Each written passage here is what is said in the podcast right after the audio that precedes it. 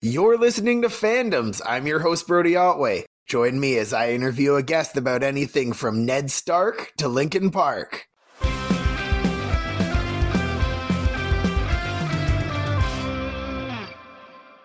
Today on the show, we'll be talking to TZ about Linkin Park. Welcome to the show. Thank you so much, Brody. Great to be here. I'm also a fan of Neddard. so cross all of the fandom lines. Dope. So, for somebody who's never heard of Linkin Park, how would you describe their sound to them? You know, the official description is what? It's like alternative rock. I don't think that quite captures exactly what they do. I think sort of what makes them really unique is they were doing rap and hip hop and rock all at the same time with electronica in there. Yeah. They did some really cool metal stuff. I mean, they had a DJ that was a core member of the band. You know, they were they were trying it all. They were always experimenting, and they changed from album to album. Uh, some people really didn't like that, but you know what? If your favorite artist is doing the same old stale shit all the time, then you're gonna grow bored. Yeah, and like I found even with their sound, like even songs throughout the album Hybrid Theory had like very differing sounds and stuff to the point where as a kid I didn't appreciate all of them, but going back, like that's a banger album. It absolutely is one of my total faves, like flawless beginning to end. How did you first get into Linkin Park? It was interesting story. So basically, how do people get into music? My dad would play classic rock in the car you know, I'd hear whatever on pop radio. Mm-hmm. Uh, friends would introduce me to songs here and there. So I liked music, but I wasn't ever really a fan of anybody. You know, I didn't have a distinct taste or anything. One time in middle school, I distinctly remember this day. My cousin had an unlabeled CD. Uh, I was a verbatim, verbatim, that's it, verbatim CD, like sitting on his desk. And I just got a new CD player, so I swiped it. I was like, all right, cool I listened to it on the bus, and uh, on it was a mix of songs from Meteora and Hybrid Theory. And the first song that played was "Numb," and after that, I was hooked, man. Great That's song. Oh, for me, my first album was Hybrid Theory. I think I was about 10 years old, and we were always driving for my brother's hockey tournaments. And the only CD I had was Hybrid Theory. And my family had to sit there and put up with me belting out that song or all those songs at the top of my lungs for like the entire drive. And I didn't realize how god awful of a singer I was at that age. So I wasn't holding anything back. Dude, I bet it like hyped your brother up though. oh no, he, he, hated me for it. He was like the most vocal person about how bad a singer I was. That's the way to do Linkin Park though. You can't hold anything back. Oh, definitely. If you're holding anything back, that's a disservice to Chester. Rest in peace, you know. so, what was your first album, it, other than that uh, mixtape there? Um, well, after I heard the mixtape, I totally, you know, dove into the whole discography. So I started with Meteora because that's what Numb was on, and then Hybrid Theory, of course, and then um, I think at that time, uh, Reanimation was out, um, Collision Course was out, so all of those, and then um, I was young enough, or I guess, old enough that uh, I stayed up till midnight when Minutes to Midnight came out, like waiting for that to drop on iTunes. Oh, that's super cool. I never really was that into a band ever that I followed them that hard. And I kind of regret it now that I'm older. And it's like, oh, I, I should have done it while I was younger. Do you have a least favorite album? Um, some of their later works, you know, it, it's not necessarily that they're bad or anything. Like I said, I'm really glad that they kept experimenting and changing their sound and trying new things, you know, lyrically, instrumentally, in terms of song structure and all of that. But um, Hunting Party uh, had was was a lot of hit and miss for me. Um, but I still have a few saved on from there, you know. So all Linkin Park songs are bangers for somebody. You know what I'm saying? yeah, that's yeah. I find they've definitely have a sound for everybody at some point in their career. Exactly. So, what about your all-time favorite song? Which one gets that honor if you can pick one?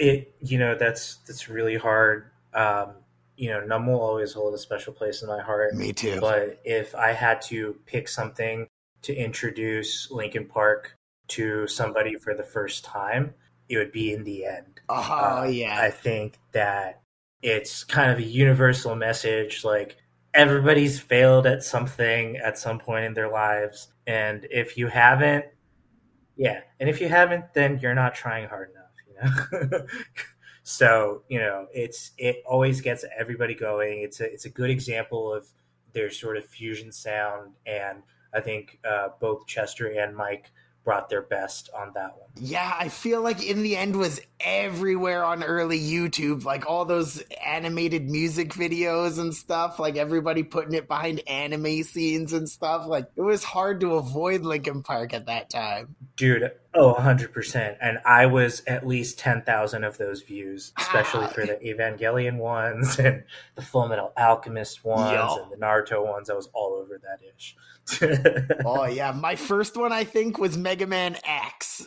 Oh hell yeah, I love the Mega Man X games. Those were sick. We touched on it a little bit before, but how did the death of Chester Bennington hit you? Were you were you pretty shocked by it? Yeah, absolutely. I mean, like I I remember I was working from home.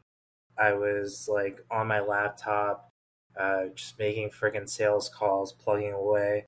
And I hopped on Reddit or something, and it was like the top news of the day. I was, uh, I hopped on Reddit and I saw the news, and I was just instantly crestfallen. I mean, I called my wife, I guess then girlfriend at the time, and I was like, "Hey, Chester died," and like she knew she knew that that wasn't just some like uh, celebrity death. It was like that man was a hero, you know, is a hero. I, I looked up to him greatly. I, I thought it was amazing that he not only like was amazingly talented, but uh, broached a lot of sort of difficult topics around mental health and self harm and things like that. And made it more okay to talk about because you know you can't get better unless you can talk about it unless you can get help. So you know i really respected him for that. And for me personally you know he was a big influence in that way too. So you know i will forever be grateful to chester for everything that he's done. I think he's left behind a really enduring legacy yeah, I actually didn't know about all of his uh, suicide awareness work and stuff until after he passed away because uh, a friend of a friend of mine, her friend was a huge fan of his. And she was checking up on him all day because he had mental health struggles and stuff. And she knew that his death was going to be a major impact on him because of how much he meant to him in that sense. And I had no idea about it before that. Absolutely. I mean, even though you, you didn't know that person personally, I don't know if you call it a parasocial relationship or what, they impacted your life in a big way. So, did you ever get the honor of seeing them live when they were still able to tour? No, I did not ever get the honor of seeing them live. When I was growing up, I was able to afford maybe $20 max concert tickets. I was not very well off growing up. And by the time I was growing up, Linkin Park was already a stadium sellout kind of band. So, yeah, I was not able to afford seeing them live, but I ingested as much Linkin Park content as I could on, you know, YouTube and downloading like demos and different uh, you know lossless audio versions of the tracks and all that jazz. I was like i'm gonna get the best version of linkin park that i possibly can within my means. Yeah i feel you there. I've never been able to go to any major concerts in yet. I been to a couple like local shows of some decently big artists, but nobody I'd really say I'm a fan of or anything. Exactly. It's really hard to be able to afford live music, especially with all the, you know, bots and scalping and everything. Yeah. So how do you think Linkin Park has influenced you as a musician? Musician. Great question. I think if you hit up any of my socials, it's pretty obvious. I describe myself as punk, rap, and rock. I have been playing Linkin Park as the soundtrack to a lot of my life for decades now. You know, it's ingrained into my very freaking DNA. So can't help but be influenced by Linkin Park. I aspire to write lyrics and rhymes like Mike.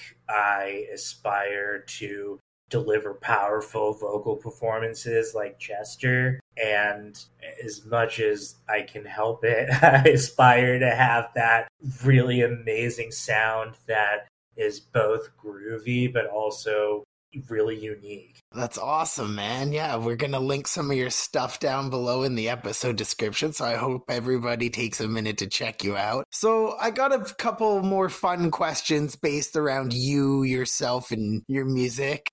If you had to, for one week straight, be locked in a room listening to three of your tracks, which ones are you picking?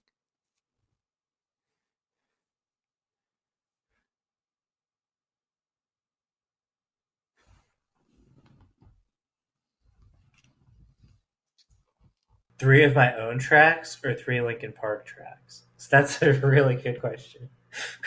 Because during the production and editing process, I probably have listened to them the equivalent of that many times. Spread out, mind you, but yeah.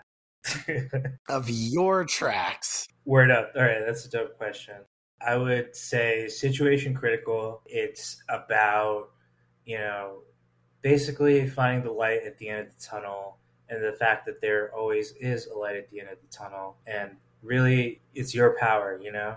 You have that power to reach it. I would also pick, gosh, this is difficult. that one was so easy. It was just like, bam, situation critical. Um, all right, what else would I pick? Oh, uh, All the Monsters That You Know. It's a throwback. Horizon Effect shouts out. That was my first band ever. Well, it was an iteration of my first band ever is we still exist. We put out stuff. um, and that one is just like more nu metal, hardcore type rock, and uh, Zombie for Hire. Um, that one is probably one of my most experimental ones. Zombie for Hire is one of my more experimental ones. We had a sample of Ainu singing. They're the indigenous people around the islands of Japan and Russia. Um, we had like a lot of electronic elements in there, so and cool. it's basically about you know the grind under capitalism. You get up, you work, you make enough money to pay all your bills and never quite escape debt, and then you do it all over again. So I don't know why I want to be locked in the room listening to that track over and over again, but it's I guess it's that good enough to me. You know, it is that good. You know, you got to be a fan of your own music. if you're not a fan of your own music, how do you expect other people to be? Man, I can't wait to check them out. Thanks a lot for coming on. Is there anything you want to plug or shout out before uh, we go? Yeah, uh, in terms of where to find TZ, I am everywhere, baby.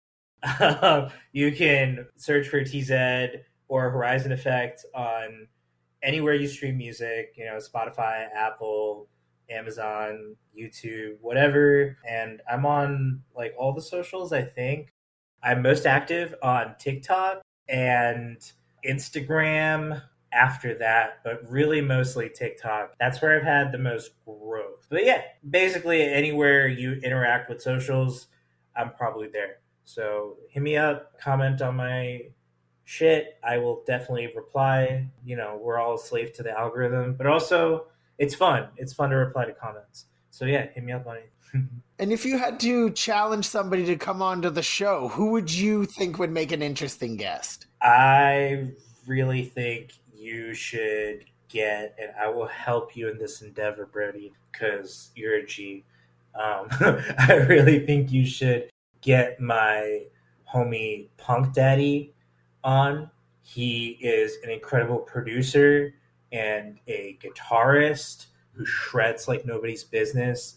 And he has deeply intimate knowledge of post hardcore, especially like Dance Gavin Dance and Enter Shikari, Don Broco. His encyclopedic knowledge will melt your brain. Awesome. I look forward to talking to him. Thanks for coming on. Thank you so much, Brody. It's been a pleasure. You are so good at your craft, and it's been a lot of fun just getting to geek out about Linkin Park with you, man. I appreciate it.